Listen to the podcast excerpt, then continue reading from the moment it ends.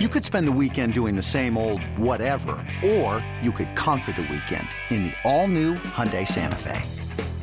Visit HyundaiUSA.com for more details. Hyundai, there's joy in every journey. It takes a lot of hard work and guts to make it in Detroit, and no one knows that better than Carhartt. Since 1889, Carhartt's been making the toughest, most trusted gear for anyone who outworks them. Because from field to farm and all sites in between, Carhartt's got your back for whatever lies ahead. The date was April 13th, 1993. Opening day at Old Tiger Stadium, the Tigers and the Oakland Athletics. The first day that I, like so many others, got to skip a day of school. It wasn't the first game I attended, but it may have been the most formative. I was young, just a couple weeks from my sixth birthday. I couldn't believe I had just talked my way out of school and into Tiger Stadium. Can you imagine? I'll never forget this game for many reasons. One of them is that the person sitting next to me wore a huge orange sombrero, made him the talk of the seating section and probably the enemy of whoever was sitting behind him. I remember he had a sign with messages on each side. On one side, the message, Welcome back, Gibby, celebrating the return of Kirk Gibson, who had reunited with the Tigers as a free agent to finish out his playing career. That day, I learned all about Gibby's famous battle with Goose Gossage in 1984, not to mention what he did to Dennis Eckersley a few years later in Los Angeles. On the other side of the sign was another message that read, Welcome home, Ernie. I'm pretty sure that was the day I found out who Ernie Harwell was. He had just rejoined Tigers radio after a brief absence. Before the game, the man in the orange sombrero pointed up to the press box to show us where Ernie worked. I waved at a man in the booth, and that person looked down at us and waved right back. I remember saying, I saw Ernie. I saw him. Before someone corrected me to tell me that it, in fact, was not Ernie Harwell. The man who waved back was Al Kaline. The game was great. The Tigers won 20 to 4 over the Oakland A's. That's a true story. Go look it up. But it wasn't as much the game I remember. It was that in the span of 5 minutes, I had the most wildly immersive history lesson of Detroit Tigers baseball that a 5-year-old could ever have. And it was all thanks to the man in the orange sombrero, my father, Terry. Happy Father's Day, Dad. Hey, this is Dillon Dingler. The Road to Detroit podcast starts right now.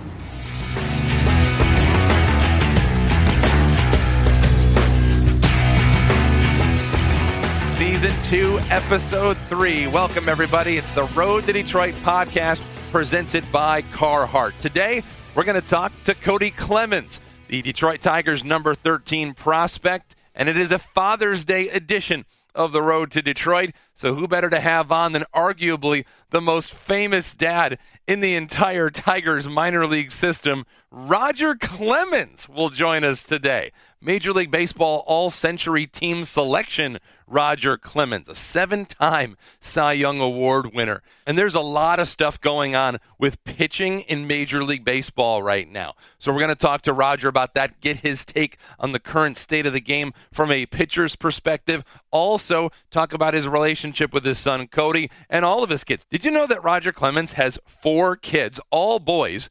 Koby, Kacy, Kory, and Kody they all start with the letter K, and that's in honor of the strikeout. I don't know how he convinced his wife Debbie to go along with that. We're going to find out when we talk to Roger Clemens. And see, this is why this show matters.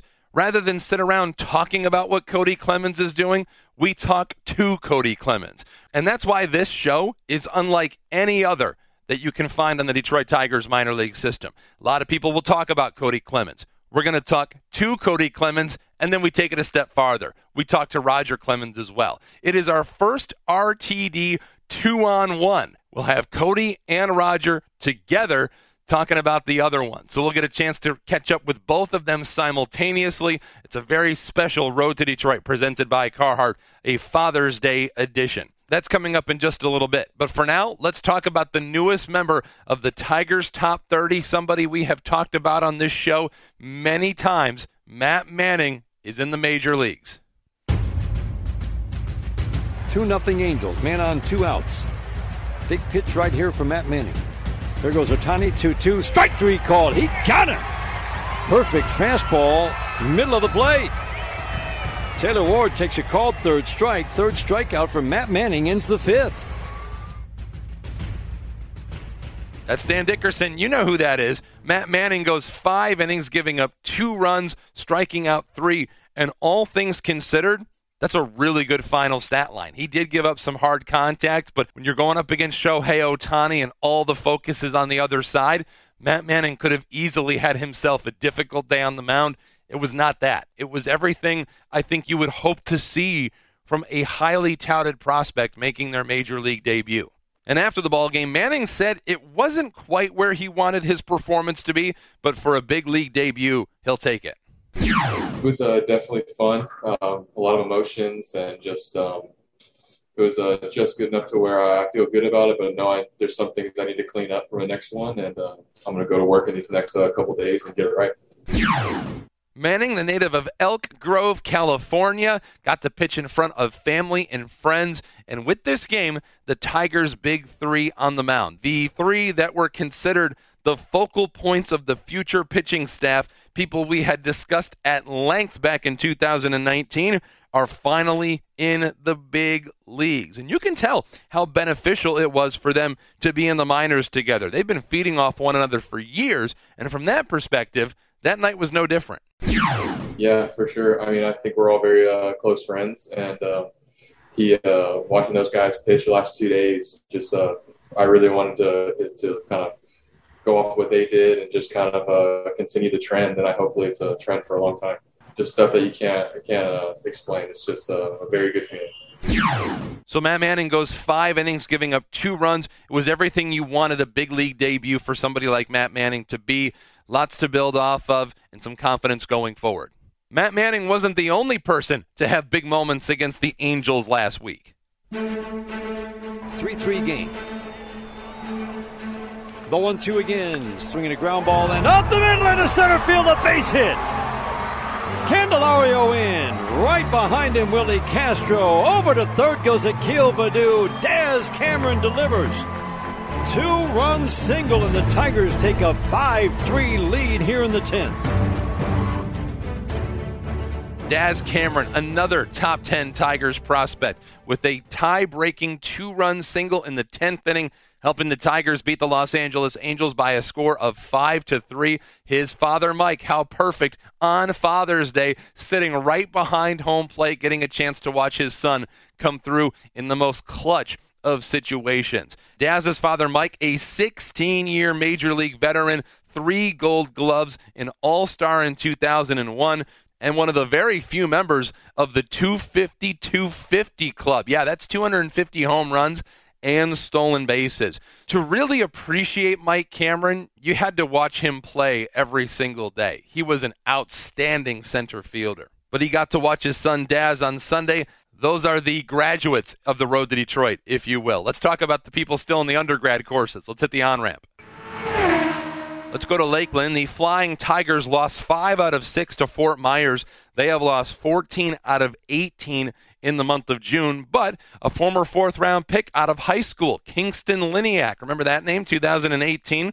Drafted from Mission Hills High School in San Marcos, California. Six for 14 over his last four games against Fort Myers. He also homered in three straight games while driving in five. So a little bit of hope down in Lakeland. Meanwhile, High A West Michigan, the Whitecaps struggled a bit in Eastlake, Ohio. They dropped five out of six against the Lake County Captains. That's the Indians' High A affiliate. They swept Lake County back at home in May. So this time, the Captains kind of gave the Whitecaps a taste of their own medicine. But even within all that, there were a couple of players who played extremely well. On the mound, Beau Brieske, a 27th rounder in 2019. He went five and two thirds innings, giving up just one earned run while striking out seven. So far this year, three and two on the season, 42 strikeouts in 34 and two thirds innings, and he's allowed less than one hit or walk per inning. WHIP, the famous stat, he's at 0.98. Brendan White, here's an interesting prospect I think we need to start paying attention to. His last 12 innings, 12 innings, no runs, 16 strikeouts. He's got a wicked slider that has really just started to take off over the course of the last couple of weeks. The Tigers noticed something with him. He started the season in the Whitecaps bullpen. They've changed him into a starting pitcher, and he has been nothing short of dominant. On the season, White is 1 0, a 238 ERA, 29 strikeouts, and 22 and two thirds innings, a WHIP of 1.01. Daniel Cabrera, the Tigers' number five prospect, has a four game hit streak, a double, a triple, a home run during the series against Lake County. And Brian Packard, yep, that's back now. That's the Packard plan. Bryant Packard, 9 for 23 at the plate, nearly hit 400 and concluded that six game series against Lake County by going 4 for 4 at the plate, including a double that hit off the highest part of the wall, nearly got out of the ballpark. So Brian Packard starting to swing it a little bit for West Michigan. Let's go to Double A Erie. The Sea Wolves, boy, that is the focal point for a lot of big time Tigers prospects right now. The Sea Wolves won three out of six at home against Altoona. I swear, asking which Sea Wolf is playing the best is like asking someone their favorite ice cream flavor. Riley Greene, 10 for his last 19, a double, triple, two home runs, five runs batted in. He came just a single shy of hitting for the cycle back on June 19th. Meanwhile, we also got our first double A home run for this young man. Lefty deals one two. Torkelson drives one out to deep left field. That ball's up and that ball's gone. Touch 'em all time. Spencer Torkelson. His first double A home run gives Erie a two run lead here in the eighth inning. Yeah, take cover. A torque bomb just went off in Erie. He finished the series against Altoona 5 for 12, two doubles, two homers, including an opposite field home run, and five runs batted in. Meanwhile, Dillon Dingler hit safely in four out of five games, and Johnny Valenti just continues to keep on hitting. Johnny V, six base hits, drove in three in the series against the curve. He has a career batting average. Do we realize this? He's got a career average over 320 at the plate. If he keeps hitting everywhere he goes, eventually he's a big leaguer, right? I mean, Johnny Valenti's 25 years old, and I get it. That's a little bit older than you would expect for somebody in double A, but he can only play where he's at. And Johnny Valenti has been an outstanding offensive player every single stop through the Tigers minor league system.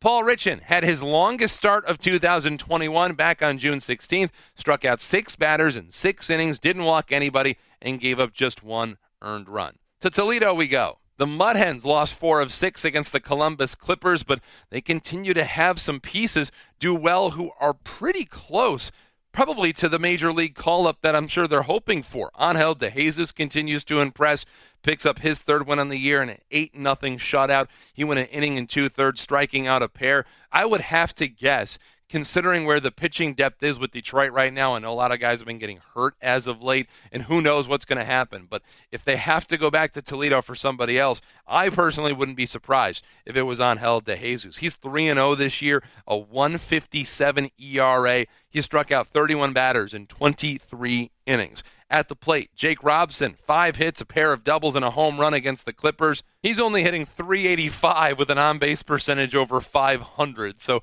Jake Robson's off to a good start after getting back from Team Canada in those Olympic qualifiers. Meanwhile, Kody Clemens, he finished the series with seven hits while driving in seven runs, had a double and a pair of home runs. And at the time we got a chance to catch up with Kody, was hitting 300 as a middle infielder, as a second baseman. That is a position that is historically difficult to get high level offense from. And of course, we're still waiting to see that continue to progress and continue to develop. But Kody's also been battling some injuries this year, had a bit of an issue with his left elbow.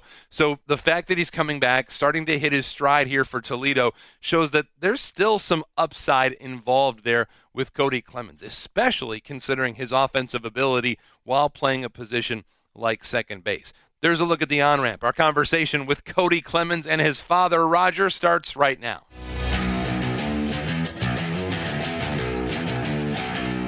The Road to Detroit podcast, Father's Day edition, continues. The Detroit Tigers might have the most famous dads in all of Major League Baseball. Among the fathers who have had kids in the Tiger system include, of course, Kirk Gibson, who had Cam in the system for a long time, Mike Cameron, whose son Daz is now playing in Detroit.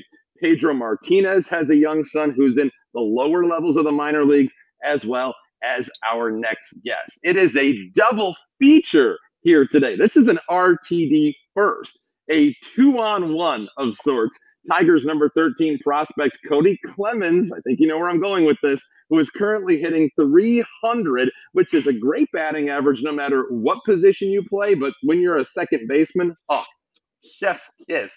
Kody Clemens, talk to me. You're back. How are you doing? I'm glad to be here. It's good to see you. You know, in this format, I've never introduced one person and then another person. So I feel like one of the guys standing in the middle of a boxing ring, like in this corner. also joining us, best known for being a father of four boys Koby, Kacy, Kory, and Kody. I guess he's also known as a seven time Cy Young winner and a member of the Major League Baseball all century team, the Rocket himself. Roger Clemens, thank you very much for hanging out with us today. Thanks for asking, Dan. It's it's good to uh, go remotely or across the across state lines to be able to see you and the kid every once in a while. Koby, Kacy, Kory, and Kody all begin with the letter K. Explain how you convinced your wife Debbie to name all the kids beginning with the K, and did you stop at four because you ran out of names? well, yeah, the well, Koby obviously um, uh, was the first K. And then once he came and I had the 20 strikeout game, April, what was it, April 29th, 1986. Uh, then Kory came along and we had to keep it going, trying to keep like the four letter thing going to, I wanted to make sure all the boys felt equally important. And then uh, we got down to uh, Kacy and, uh, and then we got down to Kody. And uh, yes, if I had tried to have a, another child and tried for a girl and I'd had a, another boy, Dan, I'd be living with you right now. She'd kick me out of the house probably. So it was great. I mean, the four boys have been great together, uh, learning from one another, not only in sports, but just about the game of life and being uh, a little bit in the public eye. They've handled it really well. Um, I get uh, just, I get wonderful compliments on the boys uh, when they, you know, whatever they're doing, whether working for my foundation or playing ball or out at functions or whatever I'll get a call from a, a person or somebody that's just saying just you know how how great the boys are uh, away from the field. But I've always been I've always kind of stressed that with the boys uh, on the field. I want them to be very focused and tenacious, and then off the field, uh, you know, be a sweetheart and treat everybody like you want to be treated. That's the way my mother and grandmother raised me, and that's the way my boys are. Kody, how ironic is it that your dad ended up as this legendary pitcher and you and your brothers all ended up as position players? yeah. Uh, we always talk about it together that we're glad we are hitters so we don't have to live up to that pitching standard uh, that he left. Um, so it's pretty it's pretty great to be a hitter, to be honest. I remember a day during your time in West Michigan where Roger, you threw batting practice to Kody. I assume that happened a good bit when you guys were younger, and Kody, you guys and your brothers were growing up. Roger, is that still happening now? Well, my shoulder's not great. The first 15 minutes of batting practice really stinks because it, it does not feel good. I play it off real well, especially when there's cameras around. And uh, but yes, when I come into town, they they just don't think I age, Dan. I guess. I, I and thank goodness for ice. I mean, ice really agrees with my shoulder. So uh, yeah, when I get in town and uh, if I'm not on the course trying to get a couple holes in, uh, and Kody or Kacy, any of them, they they pops come over early and throw it to me. I need some good live stuff, and I try and get good and loose and throw it to them. And uh, so yeah, it's fun. It's been going on. I don't know how much longer I'm going to be able to do it, but uh, when I can, I, I, try and get it done. Kody, talk to me about this season. How is the elbow? I know you missed a couple weeks, but you really can't tell based on your start. Yeah, it's good. I mean, it was just a weird freak. Like I dove in the four hole for a ground ball uh, the first game in Toledo, and I didn't feel anything or nothing. It was weird and played the rest of the game. And I was a little tight after the game and then uh, iced it and came back the next day and it felt kind of like my right elbow because I've had Tommy John on my right elbow already, and so I was actually like pretty concerned about it. Um, and then we got the MRI, and I had like a little strain and whatnot, and went down to Lakeland rehab for I think it was like a month and got it back and you know it still feels sore every now and then but um you know it feels a lot better and I'm glad to be back and playing and healthy so it's been good you mentioned you had an elbow strain. A point that I don't think is talked about enough with you, Roger, is that you pitched 24 seasons in Major League Baseball and never once required Tommy John surgery. In today's age, that feels like almost like a toll every pitcher has to pay at some point in their career. So dr- drop some knowledge for us because yeah. I know there are a lot of young pitchers who would love tips on how you pitch nearly a quarter century without ever needing Tommy John. I was uh, obviously fortunate, but I did the work behind the scenes. I did have an impingement in my right shoulder, and I went to see an unknown, unknown doctor at the time, which is very well known, the best of the best, Dr. James Andrews. And Doc uh, took care of the impingement. And I think that's really where I learned about uh, my rotator cuff. And uh, the three and five pound exercises I still do today. I take my three pound weights with me on the road when I go play in these uh, celebrity golf tournaments, uh, American Century or the Diamond Resort event. And uh, I get up in the morning and I'm pretty religious with my shoulder work and my elbow work. And uh, like Doc says all the time, you know, I did the surgery, but you did all the work to come back from it. Uh, the long toss and the core work has always helped me maintain my fastball until I, you know, got to my 40s where I dropped down to uh, the 91, 92 mile an hour area. But uh, I was a power pitcher even when I had 97, 98, and I'm not a power thrower, so that helped. Uh, the mound size has changed. You know, early in my career, we had a uh, there was really no restrictions on the height of the mound. Uh, and then when it got to mechanics, really became essential when they lowered the mounds down to what they're supposed to be, I think about 11 inches tall. So you're right. I see a lot of Tommy Johns. You know, these guys max effort all the time. It's not that I didn't throw max effort. I think it's comical. So these guys going four innings, you know, and then looking over their shoulder for help. Uh, the complete games, you know, when we went out, there was, you know, that pitching coach came out to talk to you in the eighth inning. You basically tucked the baseball in your armpit. He wasn't, you know, he wasn't going to get the ball from you. So, um, you know, again, these guys hopefully they're doing their small muscle work in between starts and uh, and doing what they you know deem necessary to to stay away from injury because they definitely put a lot of stress on their arms. Conversely, Kody, you did get Tommy John surgery. Go figure. But you played through it, which to me is just as amazing. How do you do that? Yeah, I mean, honestly, just like what my dad said, you got to kind of stay on top of it all the time. Like you'll never, my arm will never be the same again, right? So I have to stay in the weight room and do all my exercises to make sure and maintain the strength behind that ligament and you know the muscles around it. I've learned a lot. You know, I got surgery from Dr. Andrews as well, and he showed me all the things I needed to do to make sure that I wouldn't re-injure it and whatnot. So there is a lot of behind the scenes work that uh, you know us players do, especially if you're trying to uh, keep that ligament intact and you know create the muscles around it so it doesn't restrain or re-tear. So it's wild. You know, there's a lot of behind the scenes work that we do. We don't just go out there and play this, the three hours of a game. You know, we prepare and have to do this stuff all the time to um, stay healthy for that long of a season.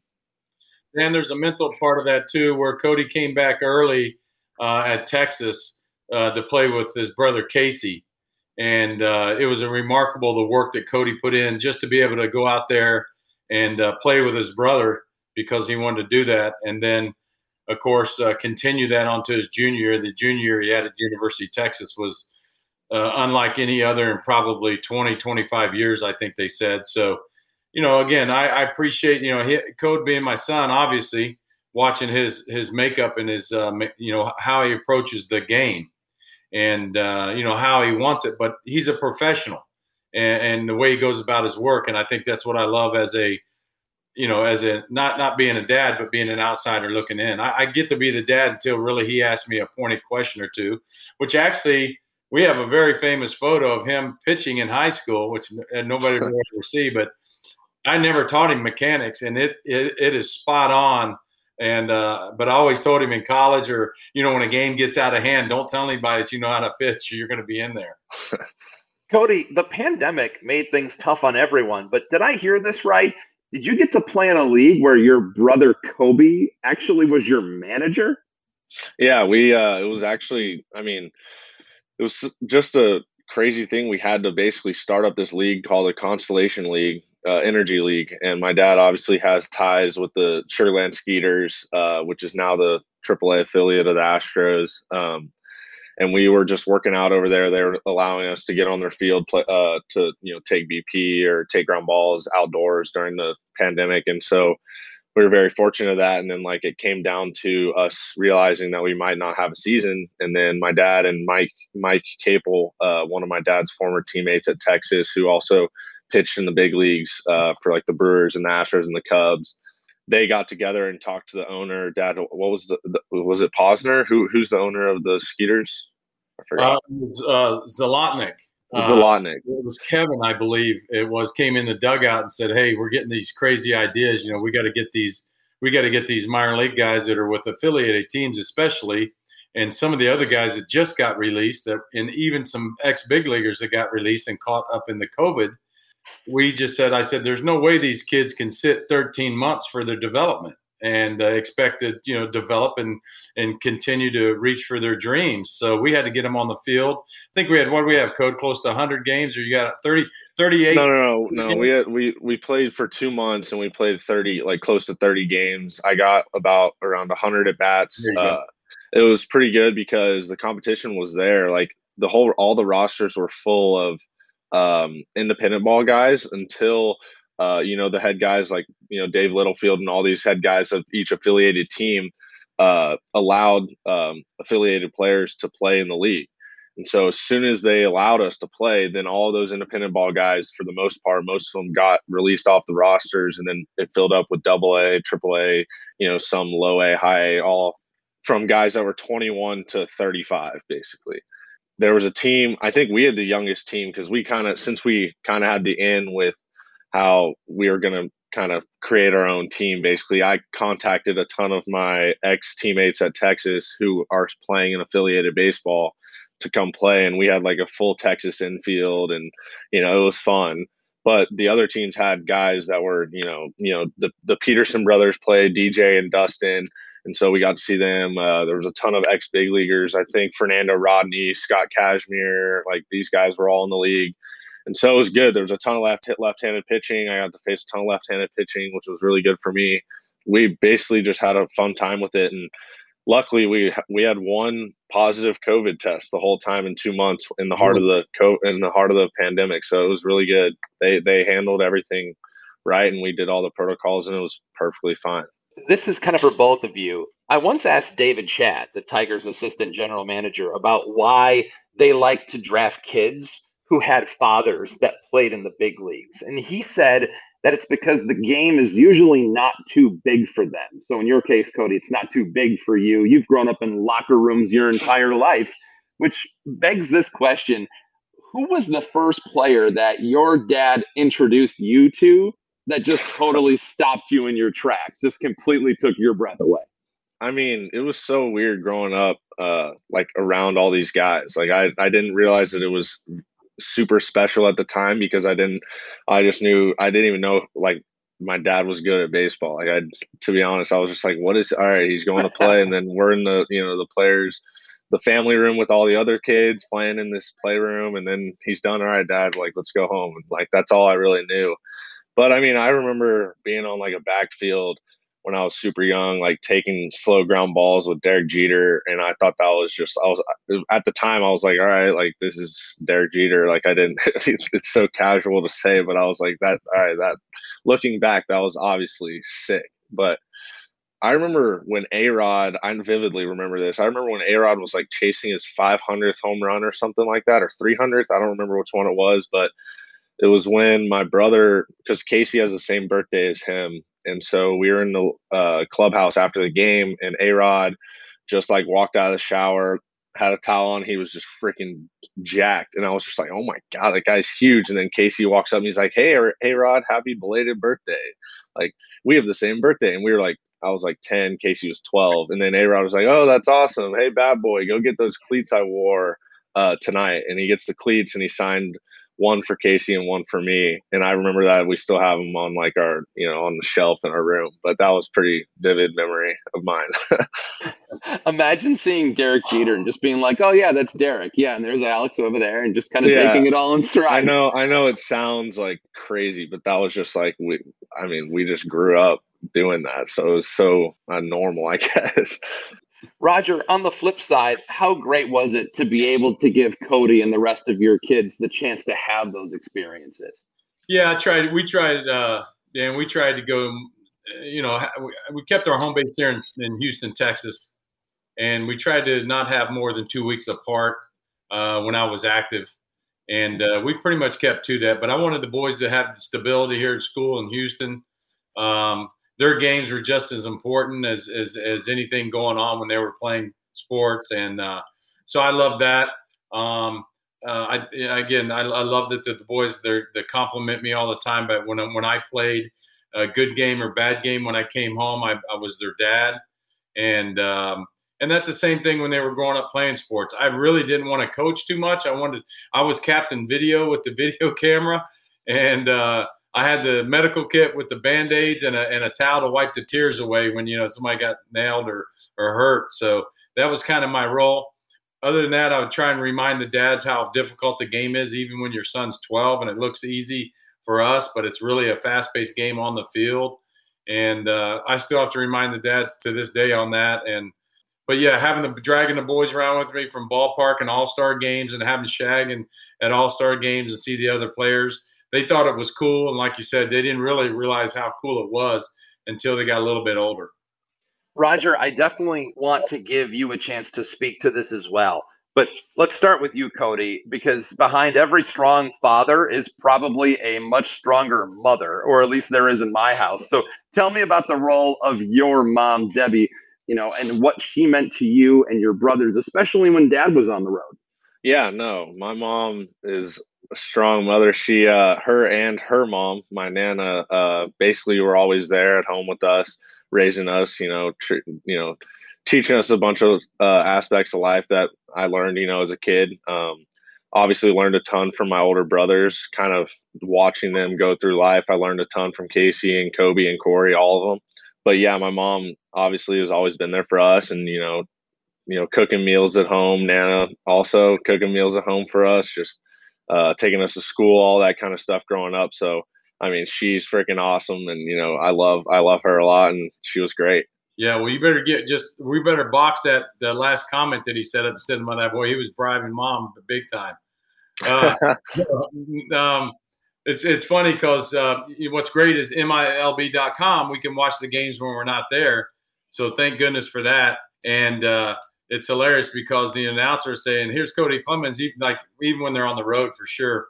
Uh, this is Kody Clemens, and yes, the son of Roger Clemens, and Deb will be walking by and go, and the son of Debbie Clemens. uh, yeah. So thank goodness they got their speed and, and everything else from her. Deb was uh, obviously a very good athlete in her own right and still is on the golf course. She loves playing golf. But yeah, she was as solid as can be here. Um, you know, being my second pitching coach and also, you know, taking care of the boys when, uh, you know, when they would have a tough game or two or something wasn't going right in school or this or that. And then uh, Kody's right. Uh, my mother-in-law, uh, Nana, uh, she was right here, and and she's probably the best hitting coach because when they don't swing the bat, when they they're she's at the game and they're not swinging the bat, you will hear her wherever she's at hollering at the boys to swing the bat. So it's a good team. Uh, it's just like anything. You have a great team on the field. You have a great team behind uh, behind them uh, off the field. Yeah, I kind of had after a bad game. It's funny. I would go home and there's my mom, and she's like, "Oh my gosh, honey, you played so great." And then there's Nana in the front seat, and she goes, "You suck tonight." And I'm like, "Thanks, Nana. I know I suck tonight." well, at least you know exactly where everyone's at. I yeah, guess. exactly. Uh, Roger, a, a, lot is being made about the foreign substance conversation in baseball right now. And I thought you'd be a good person to ask about this because what strikes me is that you get the impression that everybody was using something, even if it was something as simple as sunscreen, which I believe I kind of think that helps when you're outside in the sun for long periods of time. But I'm sure you've thought about this. Do you empathize with these pitchers? Well, I, again, the guys that use mm. just a, a, massive amount, they're doing it obviously to do the spin rate and what I call the propeller heads have gotten to the game a little too much. I think it's a disservice. We weren't really worrying about spin rates and everything like that. You know, we're making the ball. You know, you you you want um, uh, you want to be able to locate. Again, I go all the way back to when I was talked to you earlier about being a power pitcher. Uh, my location was number one, uh, movement was two, and velocity was three. Really I, am surprised, and I may be off base a little bit because now I'm hearing that there's a certain type of sunscreen you can't use, and there's a certain kind you can. And and if and if it was up to me, I want to be on the law team, uh, like on the commercials for you see on these commercials on TV with the asbestos and all these these lawyers. Hey, if you're affected by asbestos, I want to be on. If you can't use sunscreen, because I packed it on to the boys there, and Kody knows he hated it. But when he would go to games from 10 years old to 14 years old or wherever, even in high school, I said, put sunscreen on your ears, your neck, and everything. I don't want you to get, you know, you, you know, uh, you know, cancer from the sun, blah blah blah. Uh, and if you can't use that now, the first guy that gets it is going to sue Major League Baseball and sue their butts off. And I want to be on that law team because it's going to be, it's it's just going to keep coming. But uh, I would think that you can use rosin and sunscreen, and that's all the tackification that you need, and it's really not much. Now, when you talk about uh, Kody and playing for the Detroit Tigers, uh, you know, 24 years, Dan, I probably started, I don't know, maybe I had 10 to 15 opening day starts.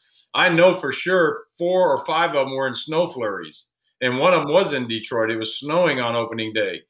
And uh, if you have a glass of really cold ice water with a lot of ice, pick that glass up and hold it. That's what the baseball feels like in your hand. I would imagine if you talk to nine out of 10 hitters with these kids throwing these balls as max effort, as hard as they can, I would think that the hitters would say, we, we kind of want these guys to have an idea where the ball is going. Uh, I'm, I'm, on that side. Yeah, if you're throwing 104, like uh, who was it last night? Hunter Greene was throwing 104 miles an hour last night. If he can't grip the ball or know where it's going, I mean, I mean, he can use whatever the hell he wants. again, I find it uh, ridiculous. Uh, you know, obviously you don't you don't want the guys using pine tar and everything else, or they got this spider glue. I don't know what the kids got, but a, a bottom line is you can. I, guess you can't have any dip or chew now either, because I can tell you, I won't tell you the guy's name, but way back when in an All Star game, one guy had looked like a gi- giant jawbreaker in his mouth and he would spit. He had bubble gum, about four pieces of bubble gum, and he had Levi Garrett wrapped around that. And I didn't realize the combination, how sticky it is. And I would see him put a big glob of spit in his hand and rub every ball up really good when the umpire threw it to him. He left one on the mound when I was my turn to go out there, and I picked it up, and it was like, oh, oh my gosh, it's like Velcro. And that was his own spit and everything else from there. I, I, don't know. It just it keeps going uh, on and on. But I just don't know how that you you know I pitched in this hot weather that's here, short sleeves. I'm obviously putting sunblock on my neck, ears, and forearms, uh, and then you have rosin, and it did give you enough tackification to throw a baseball. I'm not you're not spitting on it or throwing spitballs like these other guys, and so on and so forth. But uh, I did hear the complaint from one of the uh, pitchers about having to grip the ball tighter, and that's why his arm has been uh, hurt, uh, has been hurt now.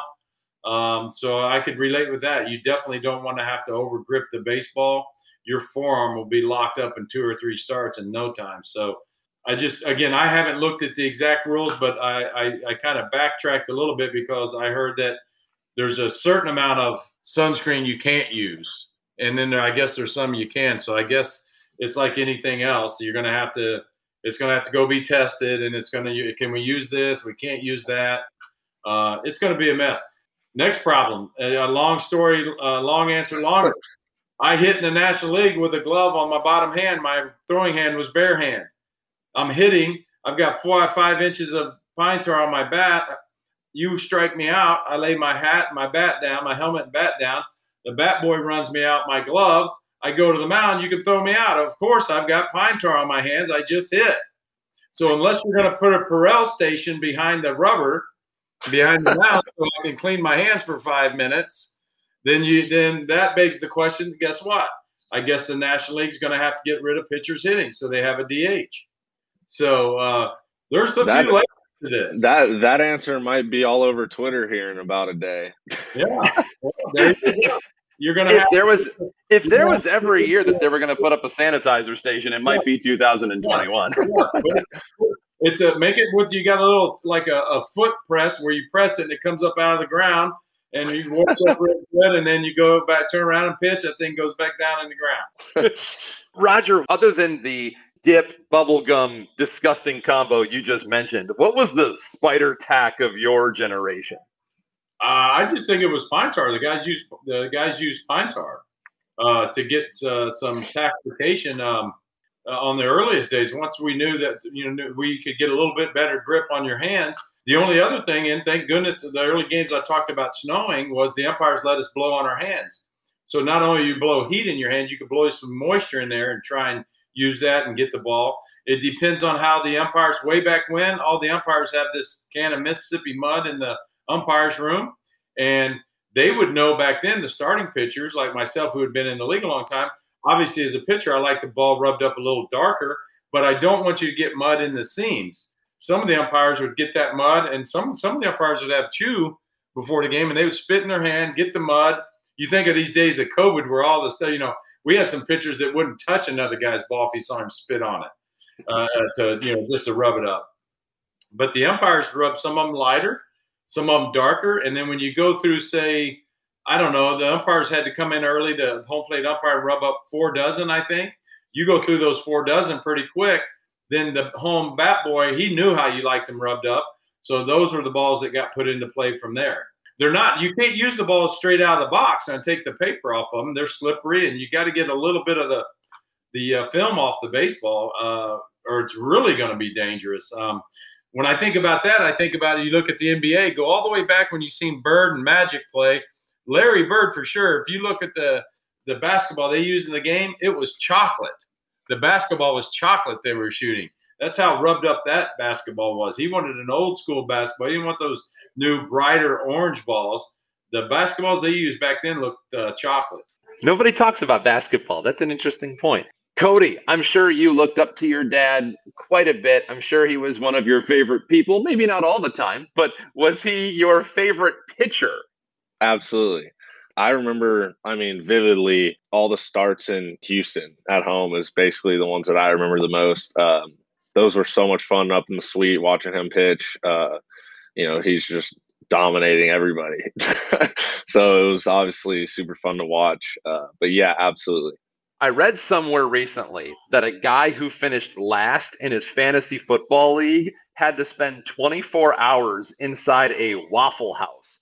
And for every waffle he ate, an hour came off of his time.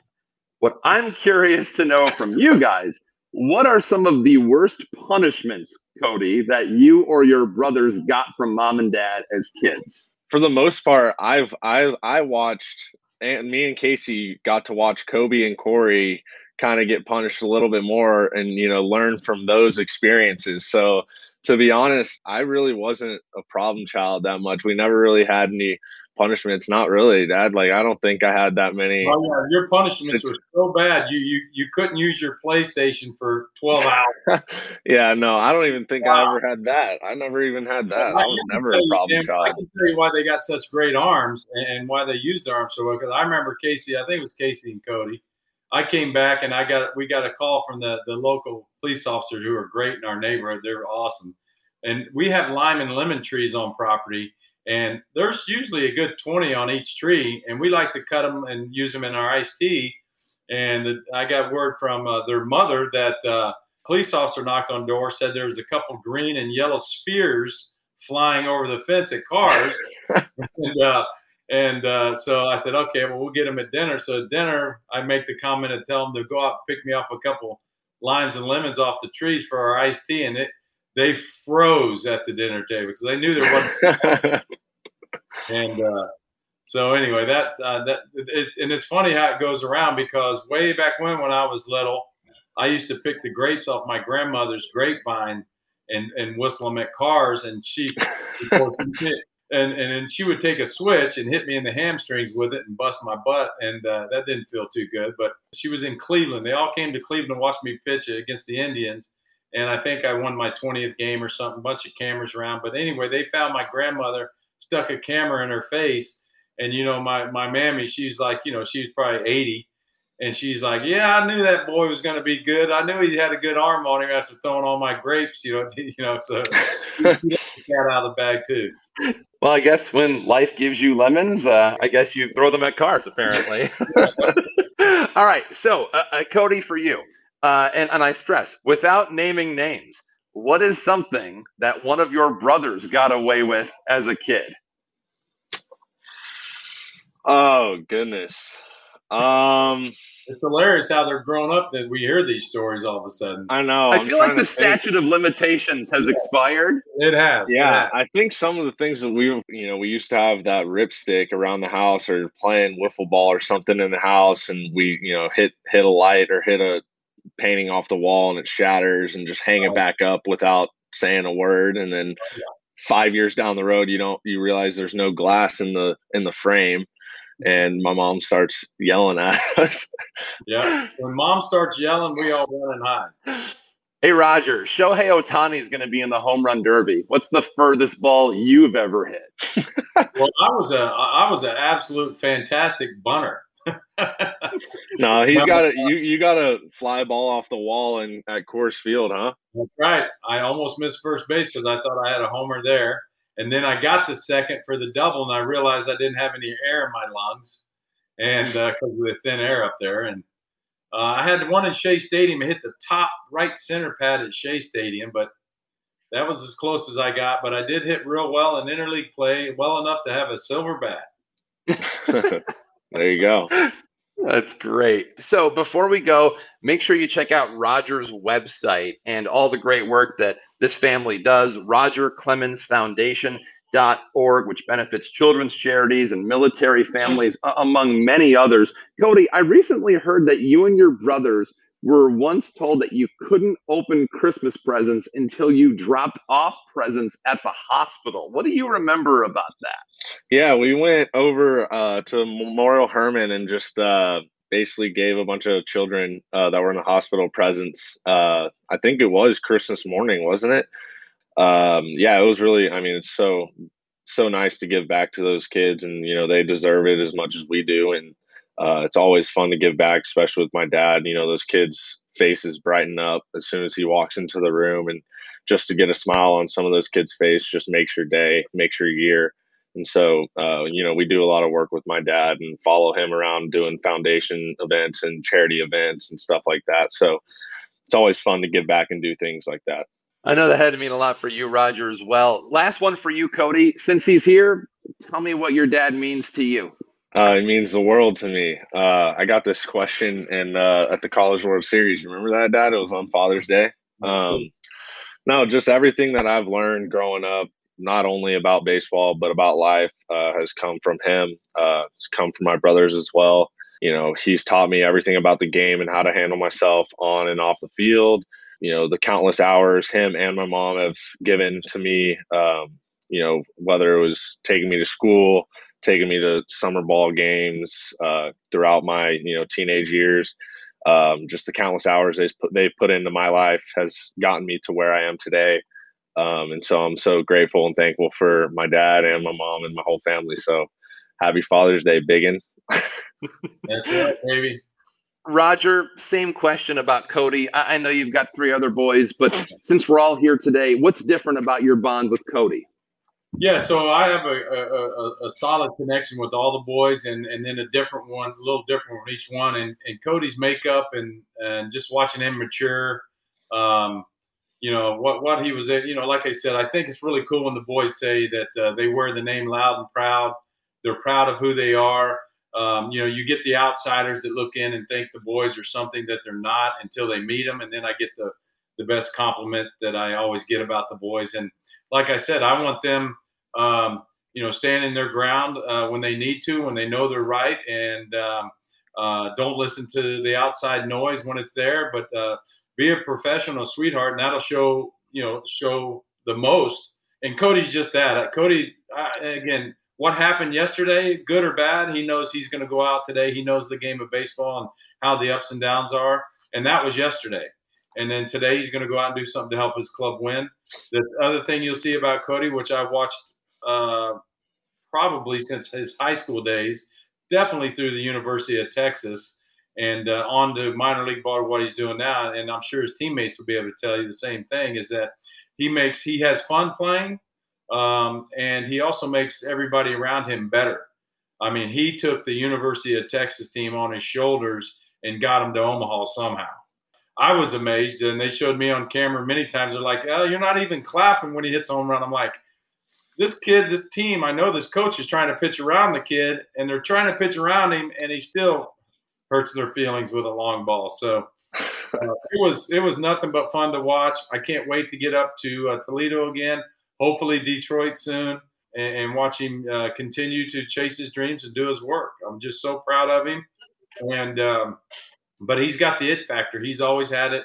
And like I said, I'll tell you a quick story. I'll tell you that this just coming up for you right here. When he was five years old, maybe six, I had him playing basketball at the Y. We go to the Y on a Saturday in the morning, and you're playing the side basket. So there's two games going on. It's real loud. The coach has got him doing his thing.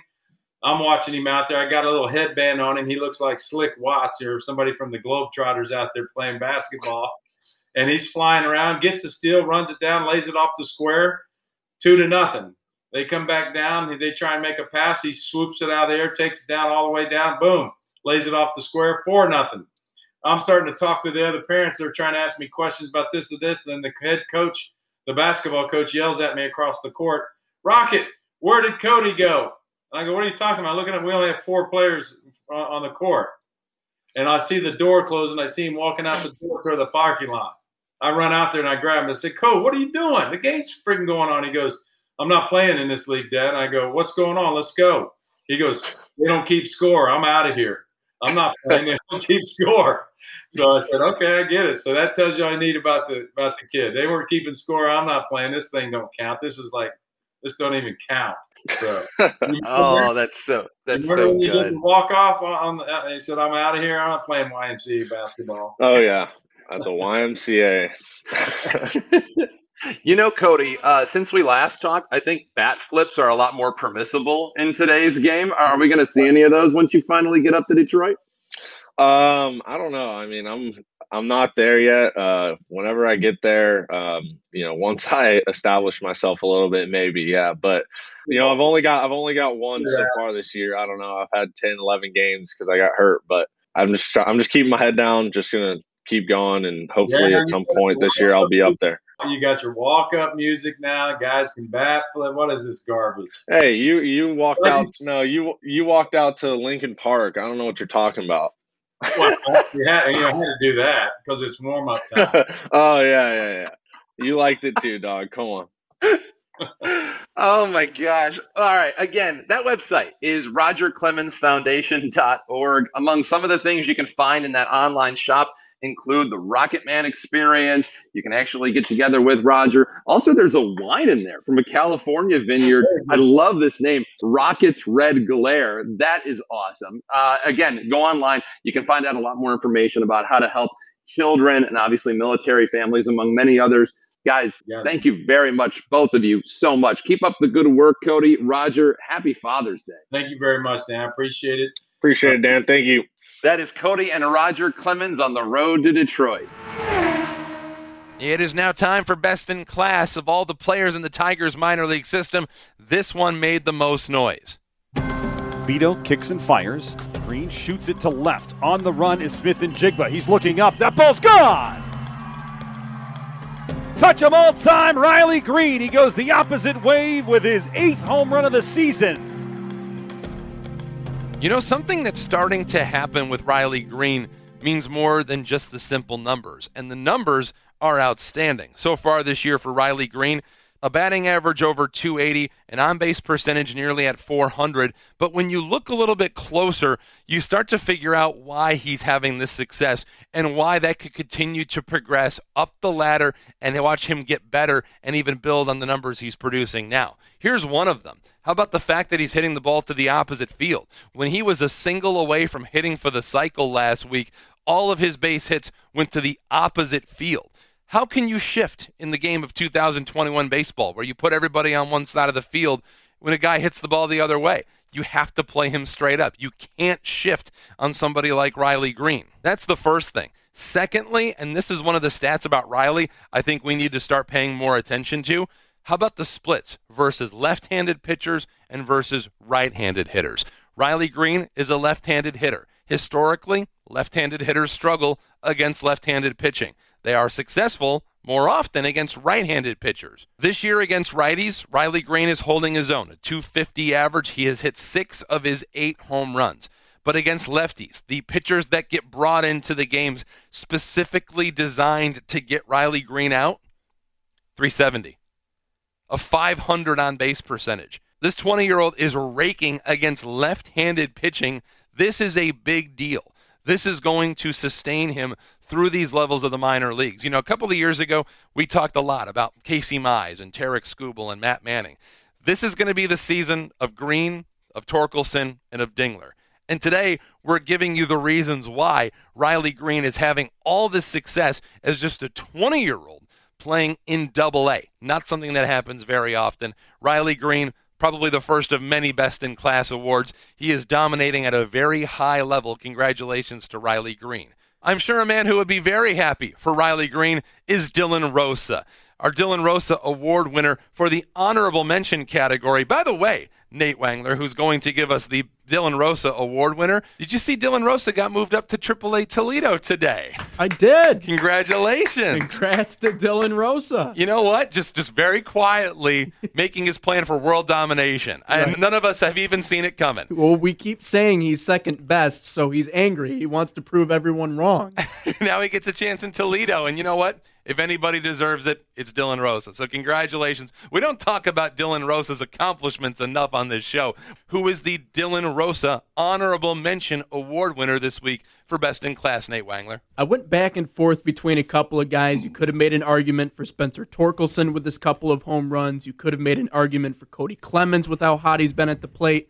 But this week, it's Ruben Garcia bullpen arms on back to back weeks. Last week, we talked to you about Yaya Chentouf. This week, it's the 24 year old native out of Port St. Lucie, acquired in round one of the minor league phase of the Rule 5 draft in 2019, and he's done admirably, really, in 2021. 2 0, 208 ERA, 27 strikeouts through 21 and two thirds, and he's just an exciting player to watch. I could really see him sliding into a late relief role or potentially a closing role at some point, and he's dominating at Erie right now.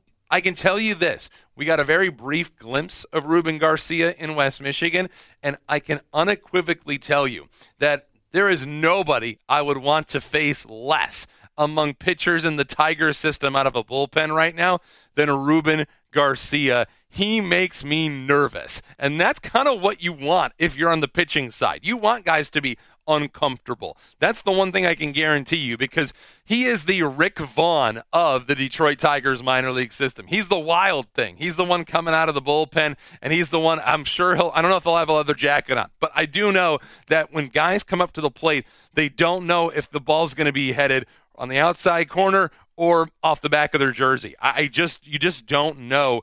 It's uncomfortable, and at the end of the day, you're still trying to put a ball in play. And when it's that unexpected, I think Ruben Garcia knows that he can use that to his advantage. And so far, the numbers he put up in West Michigan were good. The numbers he's posted in Erie are even better. So, congratulations to Ruben Garcia. That's best in class. Let's take a look at the road ahead.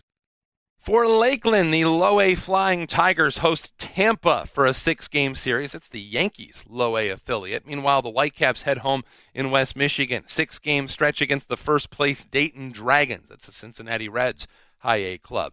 As for Erie, they hit the road. They're going up against Akron in seven games. A doubleheader slated for the 23rd. And Toledo, they're going to be home for a while. They've got two straight series at home. And because of the minor league's 2021 setup, if you have two series, that means you have a pair of six game series with two off days built in. So they will host 12 straight First against the Memphis Redbirds, then they welcome the Columbus Clippers for a six game series. And that is the road ahead. My thanks to Kody Clemens and his father, Roger Clemens, for hanging out today on the Road to Detroit podcast presented by Carhartt. Well, again, we've kind of talked about this throughout the show today, but this is our inherent advantage. We always try to talk about being ahead of the curve. And we talk about the Tigers minor league system. We try to find where their advantage is. And one thing that we know is the advantage of this show is a couple of reasons. Number one, we get a chance to share this with you.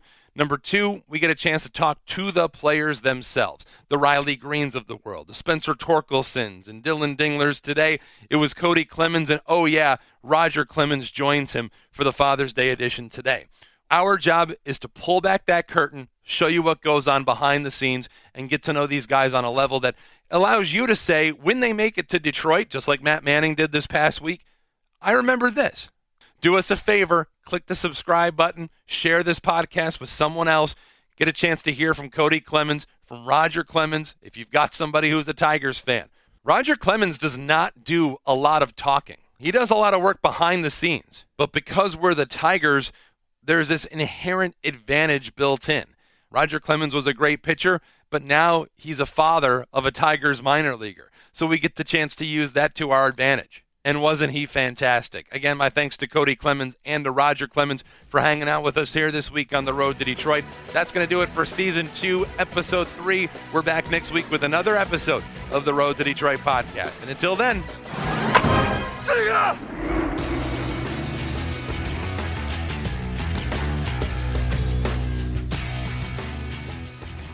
No one's been part of more first days of work than Carhartt. And in the same way rookies have to keep earning respect, Carhartt never stops earning the respect of hardworking people like you. From building rugged gear that's tougher than any first day or worst day of work, to re engineering the classics to outwork the future. Trust your Carhartts to keep doing their job long after you've been doing yours. Since 1889, Carhartt's got your back 24 7. Visit carhartt.com or visit a retail store near you.